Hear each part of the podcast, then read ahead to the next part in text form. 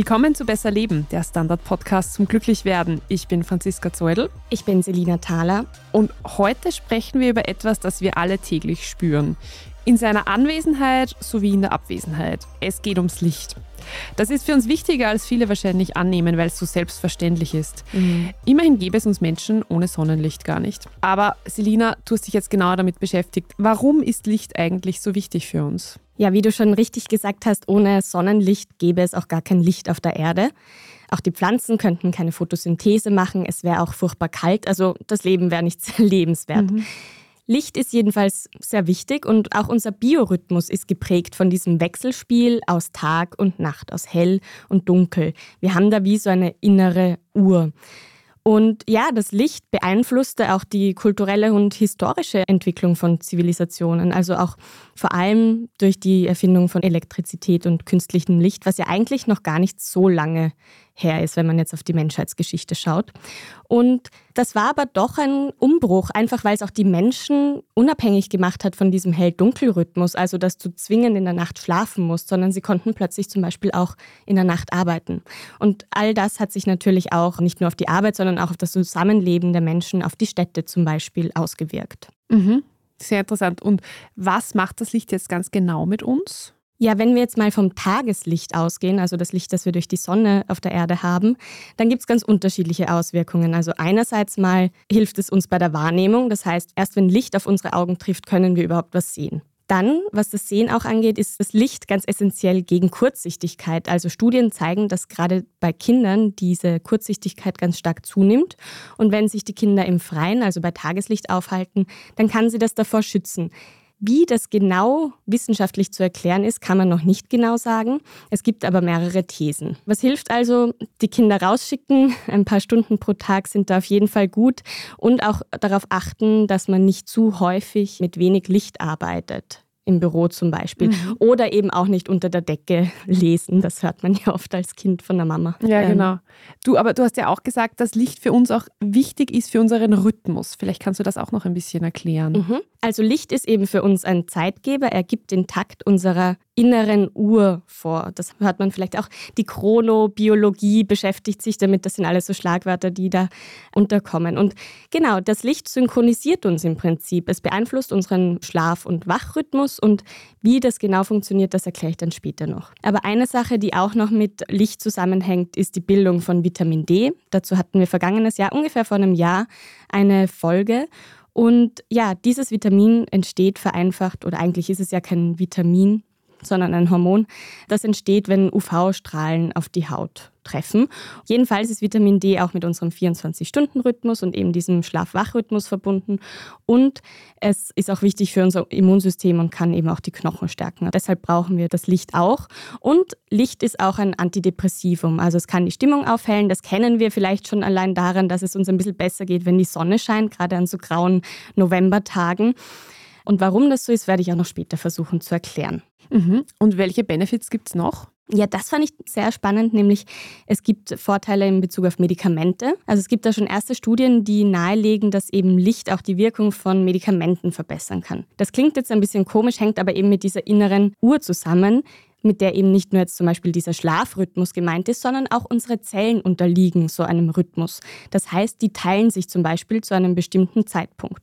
Und wenn man das jetzt weiß, wann das ist, kann das in der Krebstherapie zum Beispiel eine Rolle spielen, weil dann sucht man genau den Rhythmus für diese Zellen und kann so Medikamente zielgerichteter einsetzen und Nebenwirkungen minimieren. Mhm. Aber man muss dazu sagen, die Forschung steckt da noch ganz am Anfang. Was auch noch etwas ist, und das kennen wir vielleicht noch aus der Schule, ist, dass es auch sich auf die Kognition auswirkt, wenn wir Licht ausgesetzt sind. Also das heißt, eine bessere Beleuchtung im Klassenzimmer verbessert auch die Performance der Schülerinnen und Schüler. Das heißt, wenn es jetzt urdunkel ist in diesem Klassenzimmer, schläft ja auch jeder halbwegs ein. An dieser Stelle fällt mir ein, dass die Lampe über meinem Schreibtisch im Büro schon länger kaputt ist. Ja. Das erklärt jetzt alles.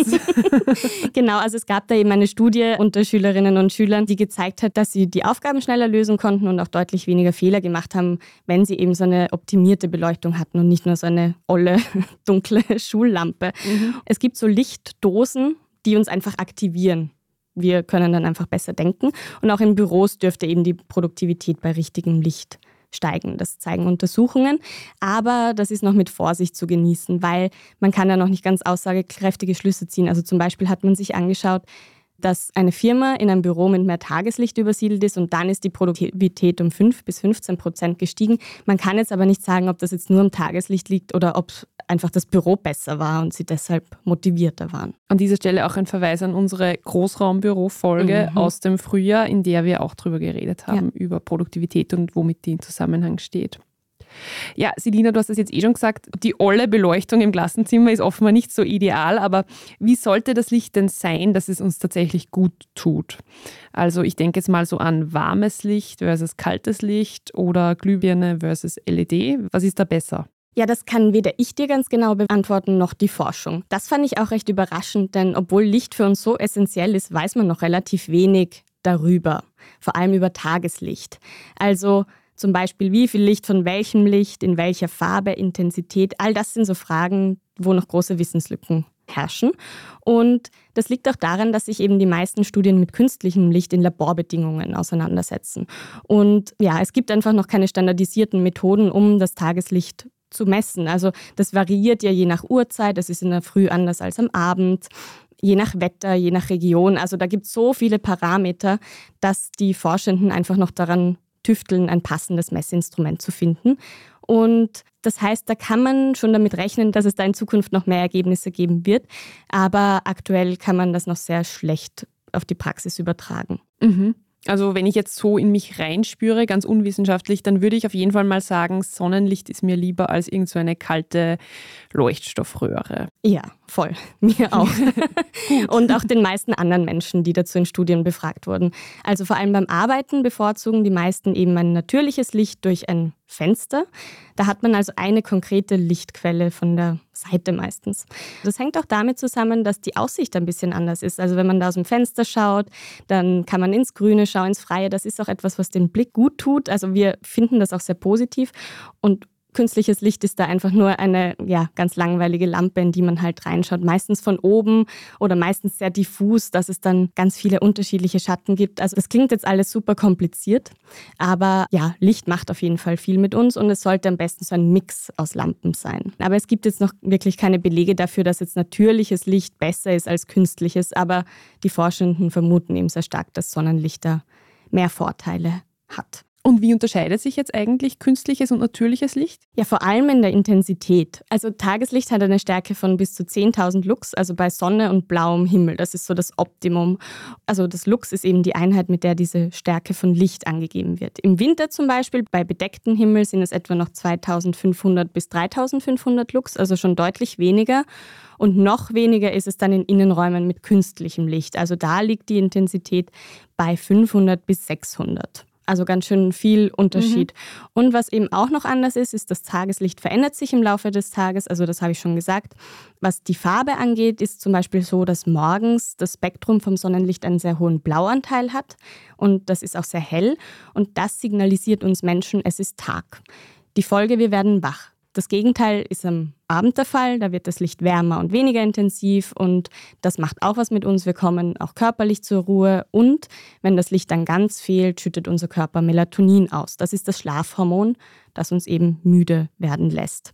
Und bei künstlichem Licht ist dieses große Farbspektrum eben nicht so gegeben. Das heißt, man muss es erst durch unterschiedliche Lichtquellen herstellen. Also es hm. gibt ja dann eben Lampen, die so eher gedämmt sind und solche, die eher hell sind, genau. Mhm. Und nachdem Martin ja leider heute nicht da ist, muss ich auf seine Schlaffolge verweisen. Mhm. Wir wissen alle, es ist eine große Leidenschaft von Martin. genau, und da habt ihr euch ja das Thema schon einmal so ein bisschen genauer angeschaut. Ja, und was ist jetzt eigentlich mit blauem Licht von Smartphones oder Bildschirmen? Es heißt ja immer, das ist total schlecht für uns und man sollte eigentlich eine Stunde vor dem Zubettgehen gar nicht mehr aufs Handy schauen. Ich mhm. bin da sehr schlecht drin. Ich auch viel zu schlecht. Ja. auch allein, dass der Wecker mein Handy ist ja, und eben. ich das dann nochmal anschaue. Ja, aber ich versuche zumindest diesen Schlaffokus da ah, einzustellen, ah, wo es so ein bisschen gelb wird, aber da konnte ich jetzt auch nicht wirklich herausfinden, ob das groß was bringt. Mhm. Aber was man schon sagen kann, ist, dass blaues Licht nicht besonders gut ist. Also es verzögert eben die Müdigkeit einfach, weil es auch die Produktion von Melatonin verzögert. Also man sollte vor dem Schlafengehen wirklich nicht mehr auf einen Bildschirm schauen. Relativ dünn ist da die Studienlage noch, ob jetzt Brillen eben mit Blaulichtfiltern oder eben solche Screens, die so ein bisschen gelb werden, dann diesem Effekt entgegenwirken können. Aber etwas, was ich auch ganz spannend fand, ist der deutsche Chronomediziner Dieter Kunz von der Charité Berlin, der erzählt in einem Interview, wie wir mit diesem Blaulicht am besten umgehen können. Und das hängt davon ab, wie viel Licht vor dem Aufstehen bis zum Mittagessen ungefähr auf unser Auge trifft. Ich breche das mal runter. Also wenn wir viel Licht haben am Morgen, dann kann der Körper damit umgehen, wenn wir dann aufs Handy schauen. Wenn wir aber jetzt am Vormittag im Büro ein sehr dämmeriges Licht haben, dann bringt einen das helle Licht vor dem Schlafengehen durcheinander. Und das ist nur am Vormittag oder wie? Genau, das liegt einfach daran, dass wir am Morgen dieses aktivierende Hormon, das eben durch die Helligkeit ausgeschüttet wird, dass das einfach feuert und wir dadurch wach werden. Das ist einfach abhängig von der inneren Uhr, genau. Also du hast es eh schon gesagt, die Sonne ist im November in Wien ja teilweise tagelang nicht zu sehen. Wir hatten ja gerade die totale Nebelsuppe die letzten Tage. Was macht das mit uns, wenn wir zu wenig Tageslicht haben? Ja leider nichts Gutes. Also ich habe eingangs schon erwähnt, dass das Licht ein Zeitgeber für unsere innere Uhr ist. Und jetzt erkläre ich mal ein bisschen, wie das funktioniert. Es gibt im Auge so ein Photopigment, das heißt Melanopsin.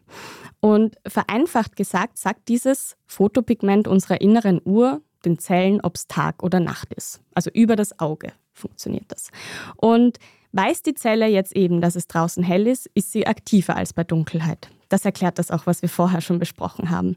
Und das kennt man vielleicht auch, wenn man morgens einen Termin hat, der in einem komplett dunklen Raum stattfindet und man ist so halb am Einschlafen und dann geht man raus und ist quasi schon geblendet und wird wieder putzmunter. Licht macht also wach und wir brauchen diesen Rhythmus für unsere Gesundheit. Weil wenn wir am Morgen nicht in dieses helle Licht kommen und dann am Abend kein gedimmtes oder keine dunkle Umgebung, dann ist dieser Rhythmus komplett durcheinander. Dann weiß er nicht mehr, wann ist Tag, wann ist Nacht oder wir hinken einfach so hinterher. Und ja, auch wenn man jetzt zum Beispiel nach dem Sonnenuntergang viel Licht aufgedreht hat, kann das die innere Uhr schon verzögern. Das heißt, man sollte immer so ein bisschen das Licht auch an die Tageszeit anpassen, weil man sonst eben Einschlafprobleme bekommt oder ja in der Früh dann Schwierigkeiten aus dem Bett zu kommen. Und wenn jetzt diese Zellen aus dem Takt sind, weil eben unsere innere Uhr aus dem Takt ist, dann können unsere Organe nicht mehr synchron arbeiten. Also es hat schon so eine Verkettung an Folgen, die es danach sich zieht. Also zum Beispiel Stoffwechselkrankheiten, auch die Anfälligkeit für Übergewicht, Diabetes, Herzerkrankungen, Krebs, aber auch so psychische Sachen wie Angststörungen oder kognitive Beeinträchtigung können durch so einen Lichtmangel hervorgerufen werden. Was eben auch typisch ist, sind Schlafstörungen und Müdigkeit tagsüber, eben weil vermehrt Melatonin ausgeschüttet wird, dieses Schlafhormon, wenn es eben schon so früh dunkel wird. Und die Winterdepression ist ja auch so ein Klassiker, den man mit Licht in Verbindung bringt, was eben eine Depression ist, die jetzt genau in diese Saison reinfällt und jetzt unabhängig ist von einer Depression, die man in jeder Jahreszeit hat. Was auch noch etwas ist, was durch diesen Lichtmangel entsteht, ist, dass es einfach auch an gewissen Botenstoffen fehlt, die mit Licht produziert werden ganz, ganz einfach gesagt. Also bitte nagelt mich nicht fest, ich mhm. bin keine Biologin, keine Medizinerin, aber zum Beispiel das Glückshormon Serotonin kann da einfach nicht mehr so gut gebildet werden. Auch eben ein Vitamin D-Mangel kann entstehen und ja, all das kann sich auch auf die Stimmung auswirken, wie wir eh schon öfter auch gehört haben. Und jetzt Stichwort Vitamin D. Das bilden wir, das hast du schon vorhin gesagt, wenn Sonnenlicht auf unsere Haut trifft. Gilt das auch im Winter, wenn das Sonnenlicht ja sehr viel schwächer ist? Ja, ja, ganz vorsichtig, aber ein bisschen komplizierter. Also es geht ja darum, wie lange die Sonne gewisse UVB-Strahlungen zu uns bringt. und wir sind einfach in einer Region, also in Österreich, wo wir im Winter nur sehr kurz diese Strahlung bekommen, die wir für die Synthese von Vitamin D brauchen. Es gibt da auch so einen Rechner vom Norwegischen Institut für Luftforschung, wo der Martin vergangenes Jahr eben herausgerechnet hat, wie sieht das jetzt aus im November. Und Ende November ist die Strahlung in Wien bei leichter Bewölkung von etwa 11 Uhr morgens bis halb eins stark genug, damit wir Vitamin D produzieren. Also eineinhalb Stunden, das ist nicht sehr lange. Und im Dezember schrumpft das sogar bei wolkenlosem Himmel unter eine Stunde. Also da ist es dann schon eher ausgeschlossen, dass man genau in dieser Zeit dann sich eine Viertelstunde in die Sonne setzt. Aber natürlich kann man es machen. Insofern ist das Jahr ein sehr vorsichtiges, mhm. muss ich schon dazu sagen. Also man könnte es theoretisch bilden, aber die, die praktische Antwort ist Nein. Mhm. Was das Gute ist, der Körper baut ein Depot auf, wenn er überschüssiges Vitamin D hat, was dann eben im Fett oder Muskelgewebe gespeichert wird. Und wie wir auch schon ganz kürzlich hatten, Vitamin D ist tatsächlich etwas, wo fast jeder von uns einen Mangel hat, was man sich aber im Blut anschauen lassen sollte. Genau, an dieser Stelle ein Verweis auf die vorvorletzte Folge mit dem Sportmediziner Robert Fritz genau zu dem Thema Vitaminpräparate. Wir gehen jetzt in eine kurze Werbepause und danach reden wir darüber, ob wir eigentlich auch zu viel Licht ausgesetzt sein können. Ich bin Doris Prisching. Und ich bin Michael Steingruber. Und gemeinsam sind wir Serienreif. Das ist der Standard-Podcast über die spannende Welt der Serien. Genau, bei uns erfahren Sie faszinierende Details über House of the Dragon und die Ringe der Macht. Und restlos alles über satanische Spiele in Stranger Things. Wir widmen uns Seriengrößen von Obi-Wan Kenobi bis zu RuPaul. Und zerlegen die neueste Marvel-Serie. Wenn nötig. Serienreif, euer Streaming-Podcast, jeden zweiten Donnerstag eine neue Folge.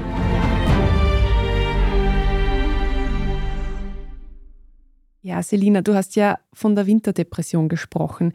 Was genau steckt denn da dahinter? Ja, eben einfach gesagt ist das eine Form der Depression, die saisonal bedingt ist. Die Verstimmung wird sozusagen hervorgerufen durch die Tatsache, dass es ab Herbst früher dunkel wird. Davon ist zum Beispiel auch der Winterblues zu unterscheiden, den es quasi jeder von uns mal hat. Also wenn man sich nicht ganz so super fühlt oder irgendwie müde, eben auch weil es einfach so dunkel ist. Was bei der Winterdepression eben im Gegensatz ist, ist, dass man wirklich Depressionsanzeichen hat, wie Traurigkeit, depressive Stimmung, Angststörungen, Antriebslosigkeit, ein erhöhtes Schlafbedürfnis oder so eine enorme Erschöpfung, aber auch Heißhunger und Gewichtszunahme. Was jetzt genau der Grund für diese Winterdepression ist, ist noch nicht ganz geklärt, aber es gibt so unterschiedliche Sachen, die dazu beitragen. Eben einerseits, dass unsere innere Uhr aus dem Takt ist, und damit eben viele Funktionen nicht mehr so reibungslos ablaufen. Und weil die Lichtintensität geringer ist, schüttet unser Körper eben nicht nur in der Nacht, sondern auch tagsüber dieses Schlafhormon Melatonin aus und wir sind allgemein einfach müde. Das hängt auch wahrscheinlich mit dem Glückshormon Serotonin zusammen, das durch den Einfluss von Sonnenlicht gebildet wird und auch mit der Synthese von Vitamin D. Und das sind ja alles so Dinge, wie ich vorher schon kurz erwähnt habe, die eben für die Psyche auch sehr wichtig sind. Und wir brauchen dieses Serotonin auch für die Melatoninproduktion. Das hängt also alles so ein bisschen zusammen. Und gerade diesen Mangel an Glückshormonen versucht das Gehirn auch mit einer gesteigerten Lust nach Zucker auszugleichen. Auch so ein bisschen eine Erklärung dafür, warum wir gern Keksal essen, sobald es dunkel wird. Genau. Und der Zucker schüttet dann natürlich wieder Serotonin aus. Ist irgendjemand besonders stark betroffen oder gefährdet von einer Winterdepression? Ja, laut Forschung betrifft das vor allem Frauen mehr als Männer. Aber sie wissen noch nicht genau, warum das so ist. Also auch hier wieder viele Fragezeichen. Auch junge Menschen haben eher ein Risiko darunter zu leiden. Und dann hängt es natürlich davon ab, wo man wohnt, also weit nördlich oder weit südlich des Äquators, wo es einfach weniger Sonnenstunden gibt oder eben in so Regionen, wo es sehr oft bewölkt ist. Und wie sieht das jetzt so in Österreich aus? Also es kursieren Zahlen, dass rund so zweieinhalb Prozent der Bevölkerung pro Jahr von so einer Winterdepression betroffen sind. Und ja, es gibt natürlich diese negative Auswirkung von Lichtmangel. Es gibt aber auch noch zum Beispiel Menschen, die Schicht arbeiten oder vor allem nur in der Nacht arbeiten, die auch viele gesundheitliche Probleme oft haben haben, weil ihr Rhythmus einfach so durcheinander kommt, ja. Jetzt haben wir gesagt, zu wenig Licht, das tut uns nicht gut. Wie ist das jetzt, wenn wir zu viel Licht ausgesetzt sind? Ja, auch das ist nicht gut. Man spricht hier von Lichtverschmutzung. Das haben vielleicht manche schon gehört. Also das wird oft verwendet, zum Beispiel in Städten, wo es in der Nacht nicht mehr wirklich dunkel wird. Also wo man zum Beispiel auch keine Sterne mehr sieht oder so. Und das könnte sich jetzt vielleicht auch mit der Energiekrise ein bisschen ändern. Man hört immer wieder von Städten, die jetzt die Straßenbeleuchtung kürzer laufen lassen oder auf die Weihnachtsbeleuchtung verzichten. Also das alles sind auch so Lichtquellen, die uns stören eigentlich, also die uns Menschen stören. Und bei uns ist das ja jetzt alles noch ein bisschen im Rahmen, aber wenn man jetzt zum Beispiel an New York denkt oder auch an Tokio, wo es halt unheimlich viel Leuchtreklamen gibt, ist es einfach unheimlich hell in der Nacht. Und diese Helligkeit nimmt zu, das zeigen Studien. Und auch in Europa ist der Anteil von Licht in der Nacht sehr gestiegen, vor allem eben seit der Einführung von LEDs. Und die haben ja ein besonders so ein blau-weißes Licht. Und seit die eben eingeführt wurden, ist der Lichtanteil in der Nacht um ein Viertel gestiegen. Was ich spannend fand, ist, dass in Deutschland und in Österreich dieser Anteil am wenigsten war also gut für uns. Und das hat eben eine Studie, die jetzt im September im Journal Science Advances veröffentlicht wurde, gezeigt. Um jetzt nochmal darauf zurückzukommen, was macht das eigentlich mit uns, wenn wir diese Lichtverschmutzung haben? Also es bringt unseren Rhythmus durcheinander. Einfach, weil unser Körper, aber auch andere Lebewesen nicht mehr checken, ist jetzt eigentlich Tag oder Nacht, wenn es so hell ist draußen. Also besonders Vögel und Insekten leiden da auch neben den Menschen darunter. Es gibt so einen britischen Ökologen von der University of York, der sogar davon ausgeht, dass diese nächtliche Lichtverschmutzung der Hauptgrund fürs Insektensterben ist, weil die einfach keinen Schlaf-Wach-Rhythmus mehr haben, keinen gescheiten. Und das liegt eben auch vor allem daran, dass die LEDs so ein helles blaues Licht haben, was ja so ist wie das Sonnenlicht Sonnenlicht in der Früh. Also da sollte man laut Empfehlungen von Forschenden künftig auch darauf achten, dass das nicht mehr so ein krass blau-weißes Licht ist, sondern ein bisschen ein wärmeres Licht. Das hilft den Insekten schon und uns auch. Und um jetzt wieder über etwas ein bisschen Positiveres zu sprechen, mhm. du hast ja gesagt, dass uns Tageslicht gut tut. Wie kann man denn Licht jetzt einsetzen bei der Behandlung? Ja, es gibt viele Formen. Also Lichttherapie ist auf jeden Fall eine etablierte Therapie eben gegen Winterdepressionen und auch sonst Depressionen, aber eben auch Schlafprobleme oder Fatigue, also diese Erschöpfung, die eben durch die Störungen des Schlaf-Wach-Rhythmus hervorgerufen werden. Ich habe aber auch gelesen, dass bipolare Störungen, ADHS oder auch die Borderline-Störung damit therapiert werden. Aber auch neurologische Krankheiten wie Parkinson oder bei Neurodermitis wird das eingesetzt. Und man kennt es vielleicht auch aus dem Spital bei Frühchen, die unter Infrarotlampen gelegt werden oder auch Neugeborene mit Gelbsucht bekommen Lichttherapie. In Altersheimen kann es zum Beispiel auch helfen, dass die nächtliche Verwirrung von so Alzheimer-Patienten Patientinnen und Patienten verbessert wird, wenn die einfach tagsüber wissen, die Einrichtung ist ganz hell ausgeleuchtet und dann kickt auch der Nachtmodus mehr, einfach weil der Körper weiß, okay, Tag war schon, jetzt ist Nacht. Mhm. Und es gibt ja sogar Tageslichtlampen oder Wecker, mhm. die uns mit künstlichem Tageslicht wecken. Kann das was? Ja, die können auf jeden Fall was. Also das belegen auch Studien, dass das gerade bei Winterdepression eben sehr gut hilft. Vor dem Kauf sollte man sich aber auch die Details anschauen. Also das Medizindepartment der University of Yale hat sich 2019 solche Lampen genauer angesehen und dabei fanden die Forschenden heraus, dass die meisten Lampen auf dem Markt zu schwach sind oder eben zu klein für eine erfolgreiche Behandlung. Also nur drei von 24 Lampen haben da den Kriterien entsprochen. Man sollte sich das also genauer anschauen. Die Forschenden empfehlen, dass bei einem Abstand zwischen Auge und Lampe von 30 Zentimetern zumindest 7500 Lux leuchten sollten. Und überhaupt eben all diese Angaben sind total wichtig, damit man weiß, okay, wie viel Helligkeit, in welchem Abstand und so, dass das auch wirklich wirkt, weil es wäre ja echt blöd, wenn man da zu weit weg sitzt und am Ende hat man da gar keinen Effekt. Man kann dann auch irgendwie diese Looks mit Apps messen, um zu checken, okay, ist das jetzt auch intensiv genug? Und die University of Yale stellt da auch Lampen vor. Ich will da gar keine Werbung dafür machen, das kann sich jeder selber anschauen. Aber was schon auch noch spannend ist und vielleicht auch eine Geldfrage ist, dass manche Forschende sagen, also vielleicht reicht es auch einfach ins Freie zu gehen und dort ins Tageslicht. Man hat das noch nicht untersucht, ob jetzt eben ein Tageslicht genauso gut ist wie so eine Therapielampe, aber im Endeffekt wäre es gratis und auch energiesparender, einfach rauszugehen. Ja, und unser Kollege Martin, der ja heute leider nicht dabei sein kann, der hat tatsächlich eine Tageslichtlampe zu Hause und hat sie auch schon ausprobiert und wir haben ihn vorab gebeten, uns seine Erfahrungen mitzuteilen. Meine Erfahrungen mit der Tageslichtlampe, die so ein ganz, ganz schlauer Impulskauf war, die sind relativ unspektakulär. Ich habe sie ein paar Mal verwendet. Ich habe nicht den Eindruck gehabt, dass es mir wirklich was bringen würde. Und dann ist sie quasi in der Ablage gelandet. Mag auch sein, dass das vielleicht daran gelegen ist, dass ich das jetzt nie wirklich richtig strukturiert jetzt jeden Tag, keine Ahnung, eine halbe Stunde oder eine Stunde verwendet habe, sondern halt einfach irgendwie meistens auch eigentlich eher am Abend. Und obwohl ich schon ein Mensch bin, der im Winter öfters darunter leidet, so wenig Licht zu kriegen, bin ich einfach nicht dabei geblieben.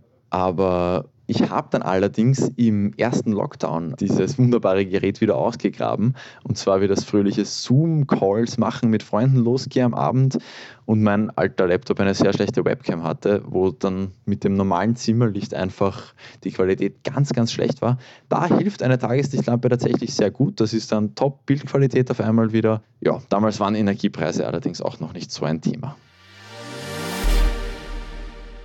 Jetzt wissen wir, warum der Martin in den ganzen Zoom-Meetings immer so einen guten Tör hat. Aber Selina, wie sieht denn so eine Lichttherapie aus? Du hast es vorhin schon kurz erwähnt. Wie sollte man das anstellen? Also ja, ich glaube, der Martin hat tatsächlich ein bisschen was falsch gemacht. Oje. Es ist nämlich wichtig, dass man das morgens macht, vor 8 Uhr, für so 15 bis 30 Minuten.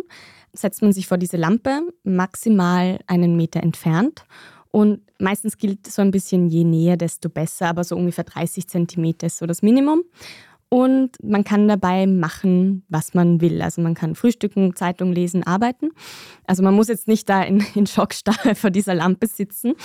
Eben Expertinnen empfehlen, dass diese mindestens 10.000 Lux haben sollte, also so hell ungefähr wie die Sonne, damit sie eben ihre Wirkung entfaltet. Ich habe gelesen, dass Menschen mit Winterdepression oft schon binnen zwei bis vier Tagen da eine Verbesserung spüren. Meistens liest man aber von zwei Wochen Lichttherapie, bis sich diese depressive Stimmung aufhält.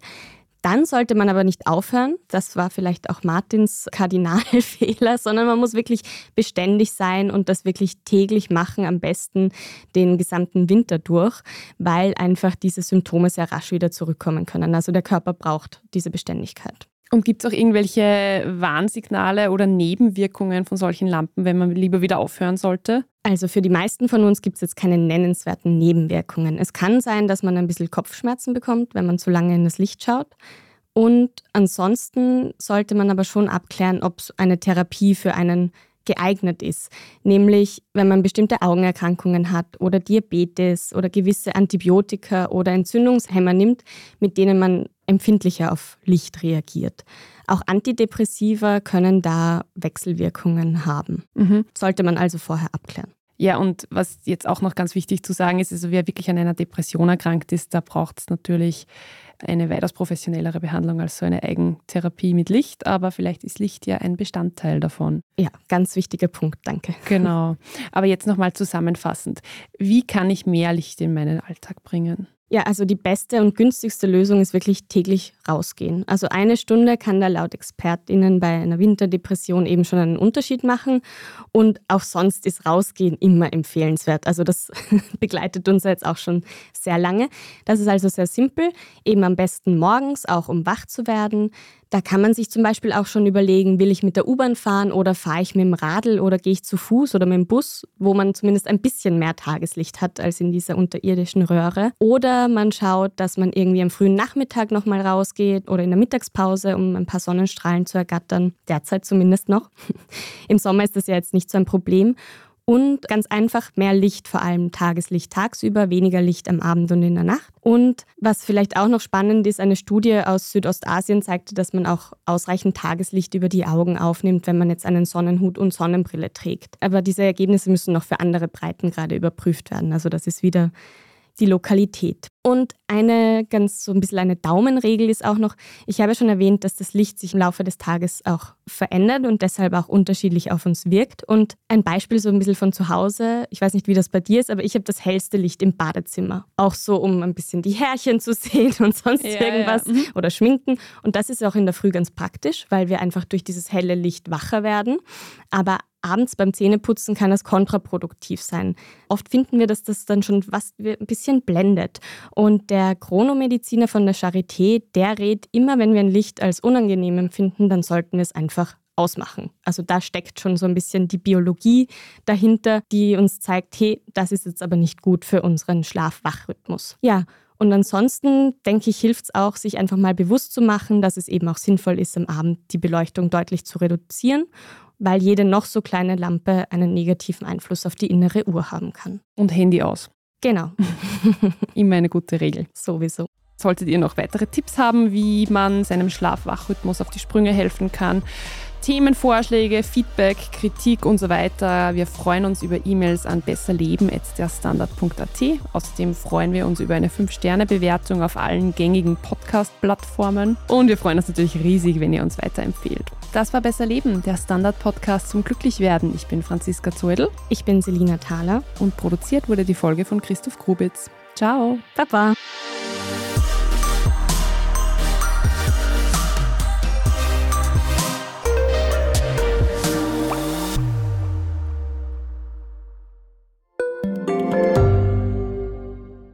Frisst die Inflation mein Erspartes auf?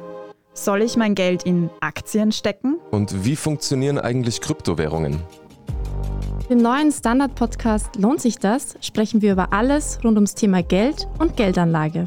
Wie man in Aktien investiert und was genau hinter einem NFT steckt. Im Gespräch mit ExpertInnen gehen wir jede Woche diesen und vielen weiteren Fragen auf den Grund. Lohnt sich das? Der Standard-Podcast über Geld findet ihr auf der Standard.at und überall, wo es Podcasts gibt.